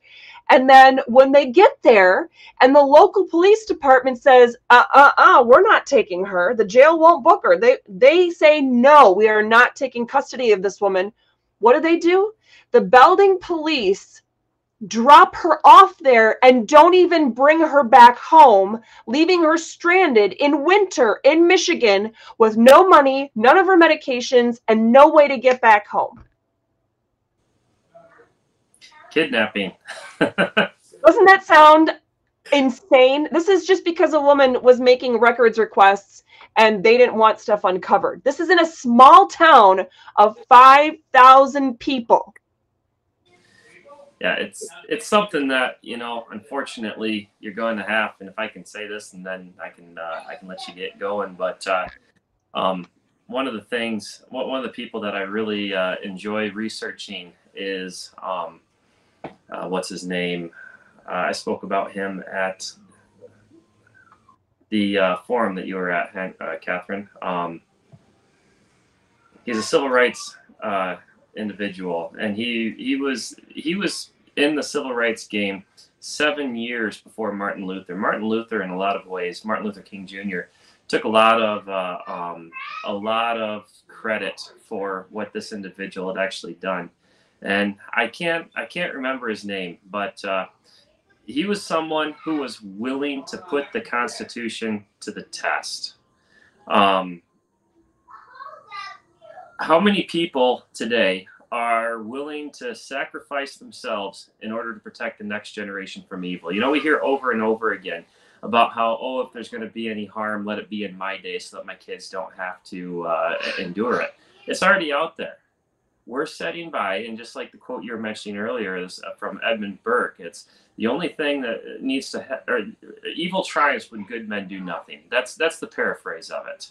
Edmund Burke was kind of a visionary in a lot of ways, but he was an English parliamentarian. And what's interesting is he had a very interesting relationship with Thomas Paine. And before the revolution even happened, Edmund Burke was telling the um, uh, parliament in England, you guys can't keep doing this. You can't keep doing this. They're, they're going to get to a point, they're going to revolt against us, and we're going to lose America over and over and over. He said that it sounded like a broken record. Um, uh, and you know that that's where uh, he, he's known as the father of conservatism um, and that that's that's where that mentality that's where that thought process began he was an individual who a lot of ways i, I emulate because he believed that you don't go out there and you, you, you don't become this uh, um, obstinate you know individual uh, you don't just go out there and raise Cain just for the sake of raising Cain. You you need to uh, um, th- there's proper channels in which you do things. But he kept telling the English Parliament over and over again, if you guys don't back off, these people are going to revolt. And guess what? They revolted, and here we are today. Um, so a- anyway, uh, Shuttlesworth, Reverend Shuttlesworth is the gentleman's name. Oh, the Shuttlesworth case. Yes. Yes. And, and one of the things that he, I, I believe that this is a tri- I, I'm attributing this to him. I'm pretty sure he said this, but um, when something negative happens that seems to be all encompassing, it's that it's at that point when the strong, no matter how few they will be, will shine. And and you know, that's when when everything around us gets darker and darker and darker, you don't have to be that bright to stick out. And that's one of the things I like using. That I'm okay with being self-deprecating against my. That, that's fine, because the one thing that we have to offer people, as long as we've done our research, that no one else has, that's the truth. And so um, we have to we have to get that out there effectively. We have to educate our neighbors, our friends, our family. We and and then eventually, if if push does come to shove, we get to a point where, like in America, we do say, "All right, enough is enough," and that's we had that in Barry County. When we had uh, my guess is somewhere around 500 people show up to a uh, board of health meeting. Um, we had that just prior to that. There were 300 people that showed up to a board of commissioners meeting when it came down to the health officer you know talking about due process. These kids were guilty of not having covid. That's why they weren't allowed to play sports. Well you came into contact with so and so that doesn't have covid but he was in contact with so and so where's the due process in that? These kids never had COVID in the first place, but yet they were uh, they weren't able to be part of their championship games. They weren't able to play with their right, you know, with their friends in sports and whatnot. And and we even had some cases that that in the circuit courts in Michigan where that was ruled a deprivation of rights. There was no due process. So um, and I'm a Christian. I have no problem. I'm uh, say that unashamedly. Uh, I guess the way I'm going to leave it with you um, is Psalm 82, uh, verse 3. And, you know, we're, who are we out there to defend? You see so many people who seem to be apologists for President Trump, for apologists for President Biden, you know, whatever side of the political spectrum, apologists for Rand Paul, where they have to, you know, take all the, they have staff that can handle themselves. But biblically, what are we supposed to do? Defend the poor and the fatherless do justice to the afflicted and the needy. Those are the people that we need to stick up for. And if we spent more time sticking up for the people that needed it, like my friend Chuck Hertzler, he's on a fixed income and he's retired. Um, if we stuck up for that, if we stuck up for the people that, that really needed it, and, and we quit putting all of this effort into debating national politics, which is going to accomplish absolutely zero impact on anything, it'd be amazing how powerful that we are. So it is. It, it, would be amazing. In fact, it's kind of sad in some respects of the things that I think about that I could have been doing personally uh, if I just had a little bit more resources. So, for example, you asked about 10 minutes ago, you know, how many people are really out there that are willing to sacrifice uh, for the community, for the future generations, for their kids to have freedom. And I was over here going, you know, yeah, I, I am. Uh, obviously, what happened to me in Allegan County on election day 2020 getting the crap beat out of me by three grown men deputies who uh, forgot that they actually took an oath to defend the US Constitution and the state constitution, telling me that it wasn't their job to have to think about what the law says when I was literally there as an attorney, there to fight for somebody else's rights. Uh, there as an attorney to talk with them. And all I did was they kept telling me I had to leave publicly accessible public property during open hours uh, that they they literally just kept saying to me, "It's not." It's you know it's not my job to have to know about the law to talk about the law. I said just give me five minutes to explain to you why you can't make uh, this person leave here. I'll share with you the law. I'll share with you the Constitution. You know, we'll talk about it. And they just said, well, no, now you need to leave, or, or we're going to start with arresting you. Uh, we're going to take your kid to CPS. We're going to take your car and tow it uh, we're you know we're going to arrest you we're going to deny your freedoms and uh, guess what i mean i eventually won it took almost two years it wasn't until this summer that my case was finally dismissed i had to file multiple levels of, of appeals and briefs and things and it cost me um, i don't remember the exact amount but over $5500 out of pocket that's not paying to attorneys that's court costs and filing fees and everything else and and we're on a bit of a fixed income, so to speak. You know, my husband is a machinist. Uh, he doesn't, you know, he's not some hundred thousand dollar a year job kind of guy. He is a typical American hardworking guy, just like you, Joel. Um, just like Chuck, uh, before becoming retired and, and and going to that stage of life. But we, you know, we've raised four kids. We're still raising kids, and uh, we just simply don't have the funds to do that. But it was my own freedom at stake, and it was a case that will have impact on others. How can I expect others to stand up and fight for freedom if they're if I'm not willing to do it myself? Um, but hey, it's Giving Tuesday, so give to people that are in Chuck's shoes. Uh, who don't have help covering costs for attorney's fees, consider donating on my page, restorefreedomkh.com. Uh, you can scroll uh, to different parts. You can help donate to us personally so we can, you know, keep eating and going to the doctor when we need to and things like that, having gas to, to go and pick up groceries. Uh, that you while we're doing this fight for freedom, you can donate specifically to keeping this weekly show going, to keeping our weekly newsletter going, uh, our Constitution segment recaps. Uh, but there's a spot on there to donate specifically to hold those Allegan County officials responsible. I have people writing me letters and sending me emails and things like that telling me you need to start filing that lawsuit against all of those Allegan County officials, the prosecuting attorneys. There were five involved, the three uh, sheriff's deputies, the sheriff himself who was involved that very day. Yes, I spoke with him on the phone. In fact, Dar Leaf of your county spoke with him on the phone before they even beat the crap out of me and arrested me that day. Um, you know, there's the judges that were involved, um, at least two in the district court and at least one in the circuit court there in Allegan County, which is near Barry County. Um, and here's the thing, you know, there's uh, there's people demanding to me like, hey, you have to fight this, take this case, um, bring them, you know, take them to the cleaners, basically, you know, set that precedent um, in many senses of the word, but you know, lead by example so that other officials will then know they can't do this to people. Here's the thing, guys. I'm already $5,500 or more in the hole, and I've only had like $2,700 in donations for that specific thing in the last two two and a half years or whatever it's been, two years. So if people want me to continue fighting that fight, help me at least cover the expenses I've already been out of pocket in the case before expecting me to incur additional court costs and filing fees and everything else. You know, transcripts are a lot of money. Getting records and documents and you know filing motions, it, it does. It costs money.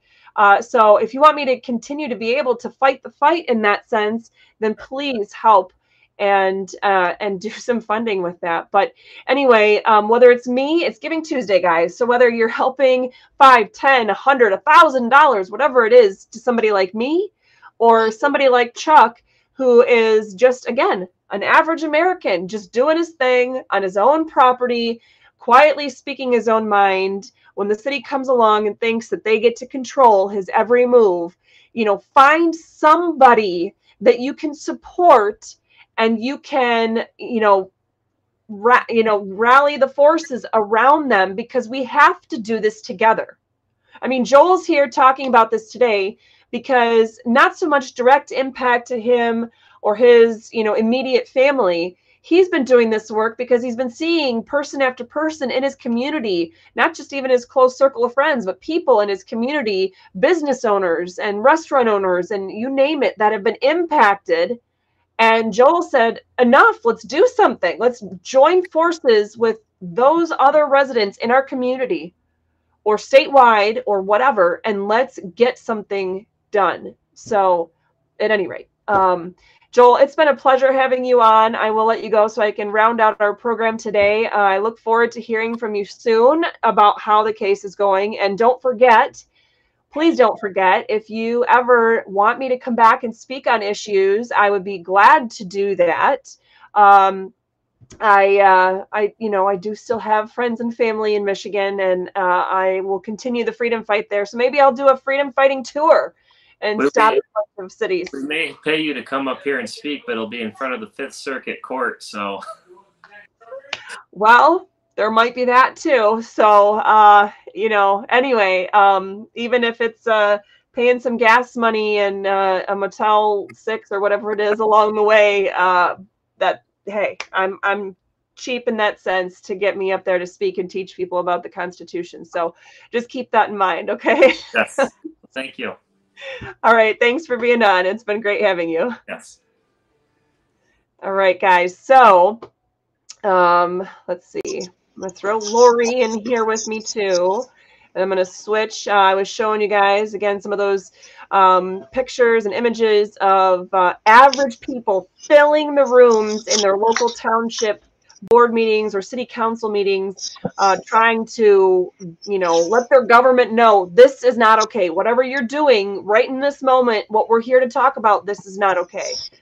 Um, so again, you can do all these things. Um, cease and desist letters notice you know give them a notice that you are going to you're considering you're proposing filing litigation against them um, you know file a, loss, a lawsuit if you need to. If you need examples of what these look like we didn't end up having time to talk about uh, much of what the city of belding what um, i went through with them uh, or what i was doing from the inside out with georgetown township um, or you know my current fight with the city of Ormond Beach. Maybe we'll have continuing discussions on some of those next week. Who knows? We'll see. But keep in mind though that our freedom fighting tools will be available to you on Friday, which will of course include some real life tangible examples of documents that you can use uh, if you're in Florida, if you're in Michigan, heck, if you're anywhere else in the country, it's at least a starting point so that you know okay, so what is uh, what does a notice of proposed litigation look like? Or what does a response to the city look like when they're saying they're going to come after you and bring you to court over supposed code violations? What are some of the arguments that you can come up with? What are some of the things that you can use? What are some of the tools that you can use to defend your own rights? That's the very stuff, the actual where the rubber hits the road. That's the exact stuff that I want to provide to you and give you those real examples of. So, um, Lori, I am hearing some sort of weird, like if there's paper on your mic or something, there's some sort of weird. Oh, I'm, I'm holding the notes um, because you asked me to take notes of questions.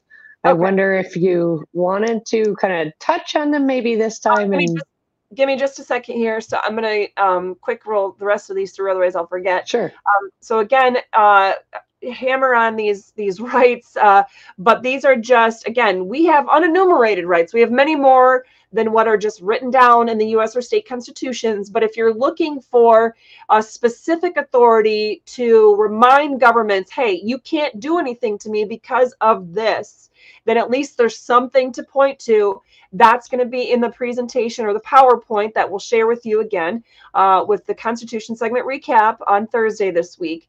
But um, all of those rights that we talked about earlier, again, these are just some examples. There are many more, but these are just some examples of the US, Michigan, and Florida constitutions that we have in there for you. Uh, which brings us back to our question of the week on our true or false question. There are several options that exist to fight back when local governments trample your rights true or false. Uh, and there's still time to go and participate and answer this simple true or false question on Twitter, Telegram, LinkedIn, Truth Social, YouTube, or our website, restorefreedomkh.com. You can go to the updates tab or just type in restorefreedomkh.com slash updates.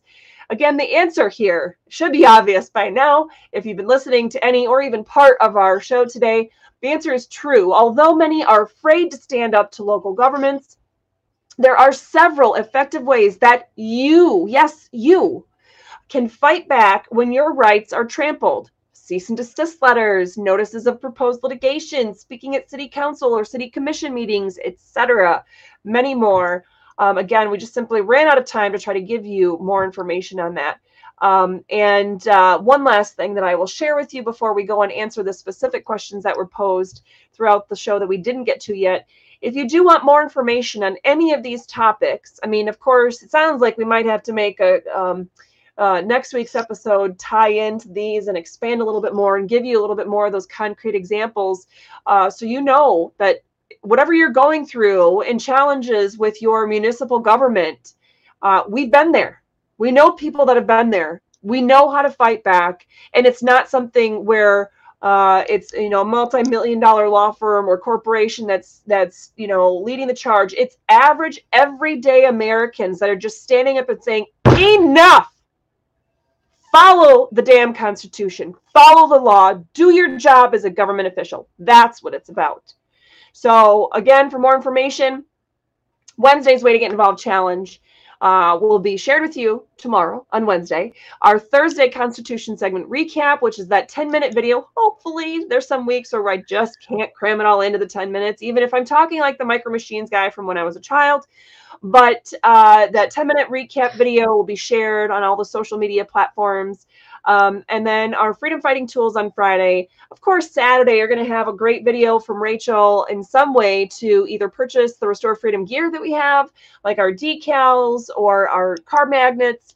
Um, or uh, she might be highlighting this week uh, a way that you can support us financially because, of course, this being Giving Tuesday and there was Small Business Saturday this last week, uh, we'll probably have one of those videos for you um, along those lines on Saturday. And we'll round out the week as we always do with our biblical insight on Sunday before jumping into the next topic or perhaps a continuing version of this topic next week on uh, Monday for our preview. And of course, Tuesday again, live at noon Eastern Standard Time for the next full episode of Restore Freedom Weekly, episode 49. Um, so uh, we had some questions. Uh, one on uh, Facebook from Beth. How do we donate? Uh, we actually, you, if you're specifically wanting to donate, um, Lori uh, responded here with the restorefreedomkh.com slash support. You can go there. You can go straight to donate though. If um, you go to restorefreedomkh.com slash donate, it'll take you right to just the donation page. Otherwise you click this one that she has that we have up here on the screen and um, it's just one more click. You see donate is I think the second option there. Um, or you can just go to our website and you'll see support and there's a little top, you know, uh, the top options and there's a little caret you select down and there's donate. You can just type in donate into the search bar of our website as well but restorefreedomkh.com that's the place that you can find all kinds of information. Um, trust me i will put even more out there and it is my goal to get as much as i possibly can uh, from all our prior versions of our websites when we had a lot more people helping in the background on those things. But hopefully, I'll have even more of that available and searchable, search friendly for you uh, by the end of 2022. But uh, in the meantime, there's still ways that you can continue to donate. And the more you donate now, the more that I might be able to pay to automate some of the processes that we're doing so I can free up my time to get the rest of the documents and information and resources on the website for you. Or shoot, I can even get back into writing some legal briefs and fighting the fight in the courtroom or in whatever other way God leads me to. So please keep that in mind. Literally every dollar helps. Um, so Lori, uh, you have some questions. Let me Oh, yeah, but before we move on, um, our window decals and those magnets sure make great stocking stuffers. They sure do. They sure do. Um, okay, uh, so I lost some of the things, but um, in the beginning, Janet asked what you do when uh, city says your FOIA is going to cost a thousand dollars. Okay, so uh, what to do if a city wants to hide stuff and says your records request to basically uncover that information will be over a thousand dollars. It really, the specifics there will depend. Um, for example, one thing that you could do, we talked about um, maybe you're going to join with other people, um, depending on how complicated it is. Um, first of all, streamline your your your request as much as possible so that you're you're getting exactly what you need and maybe having that net cast just a little bit more than what you know you need just to make sure you're catching all uh, of the aspects you're looking for but try not to make sure that net is cast too wide that it's going to be ineffective anyway with the documents you're going to obtain. Because um, if it's a thousand dollars of a records request in theory that means you're going to get many many many pages of documents. Um, to have to comb through. So um, if you um, you know you might want to also if if it's just a complicated situation or it's just there's multiple pieces and you need all of that, team up with other people to have this person ask for this part and this person ask for that part. And don't think it doesn't work because it does. I've been there. I've i've been involved in situations where it was a team effort to get information through records requests or foia requests and that was often a way that it was handled.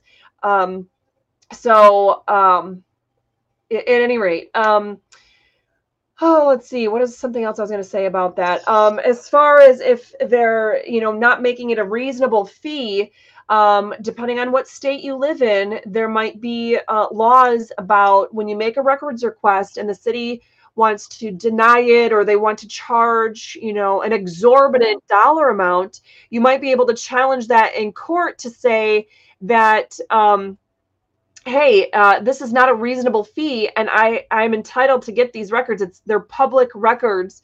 Uh, look, I've even offered to do this, this, and this, or whatever, and they're not telling me a way that would make it a more feasible um, you know dollar amount. So for example if they want to charge you all that money because they want to give it to you in paper perhaps you could in writing uh, clarify that your your request can be satisfied by providing all the documents on a thumb drive or by sending an email or a zip file or something like that.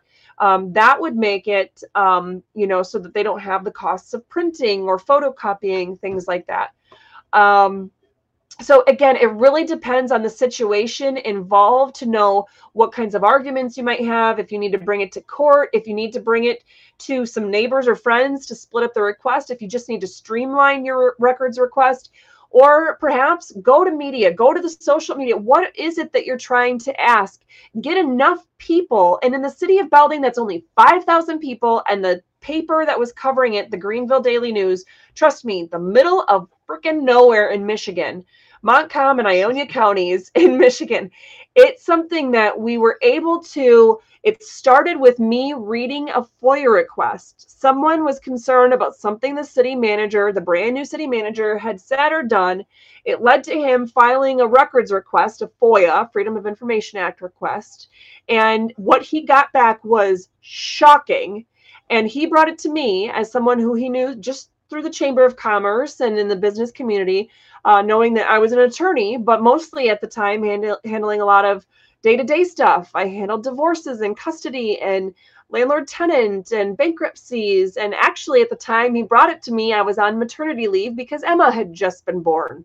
Um, so, you know, at any rate, um, because I was nursing a lot and sitting in a rocking chair with my with my little girl, um, I was reading as I was nursing. I was reading through these FOIA requests, and I was just dumbfounded at what I saw that this city manager had been doing in prior communities before she got to ours. And um, and then it led to me then reading the city um, reading the city uh, city council meeting packets and the agendas and the documents that go along with that that were on the website or it might have been at the time we had to um, tell the city clerk that we wanted to be on an email recipient list of getting those agendas ahead of time but reading them and going, oh my gosh, look at what's happening. It was literally there for anybody to see. So, you know, I could have picked any one of those issues. I mean, let's think of a case where they hauled that woman, poor Kim, all the way up to the bridge, hours and hours away, dumped her off in the middle of the night to a law enforcement agency who said, duh, you already called us. We told you we're not going to take this woman into custody. It's over a civil case of a of a old credit card bill for $1100 that she still doesn't have the ability to pay. So, what drugs are you on? And yet they did it and left her stranded with no medications, no money, and no way home. So, you know, it could be as simple as something like that that you're basing your records request on uh, and whatever it is it could be as shocking as that it could be much less you know shocking or more benign Re- regardless if you have an issue that you feel impassioned about share it on social media keep it short keep it sweet um, and ask people to join in your request or tell people hey they're not sharing this or this is what they're doing. This is you know help help call call city council email them do whatever. You can make an impact even in that sense to get the ball rolling and get them to give you that information. Um, all right so hopefully that's enough of an answer. Um, i have to scroll way far up and down in the comment chain because they're all showing up in the same spot but um, even those sexy dating messages that uh, lori was able to delete on the public side we unfortunately still have to see them on our side. So, um, and somebody asked earlier, um, Archangel. Oh. No, the difference with a charter township versus a city. Sorry, um, a regular township versus a charter township in Michigan.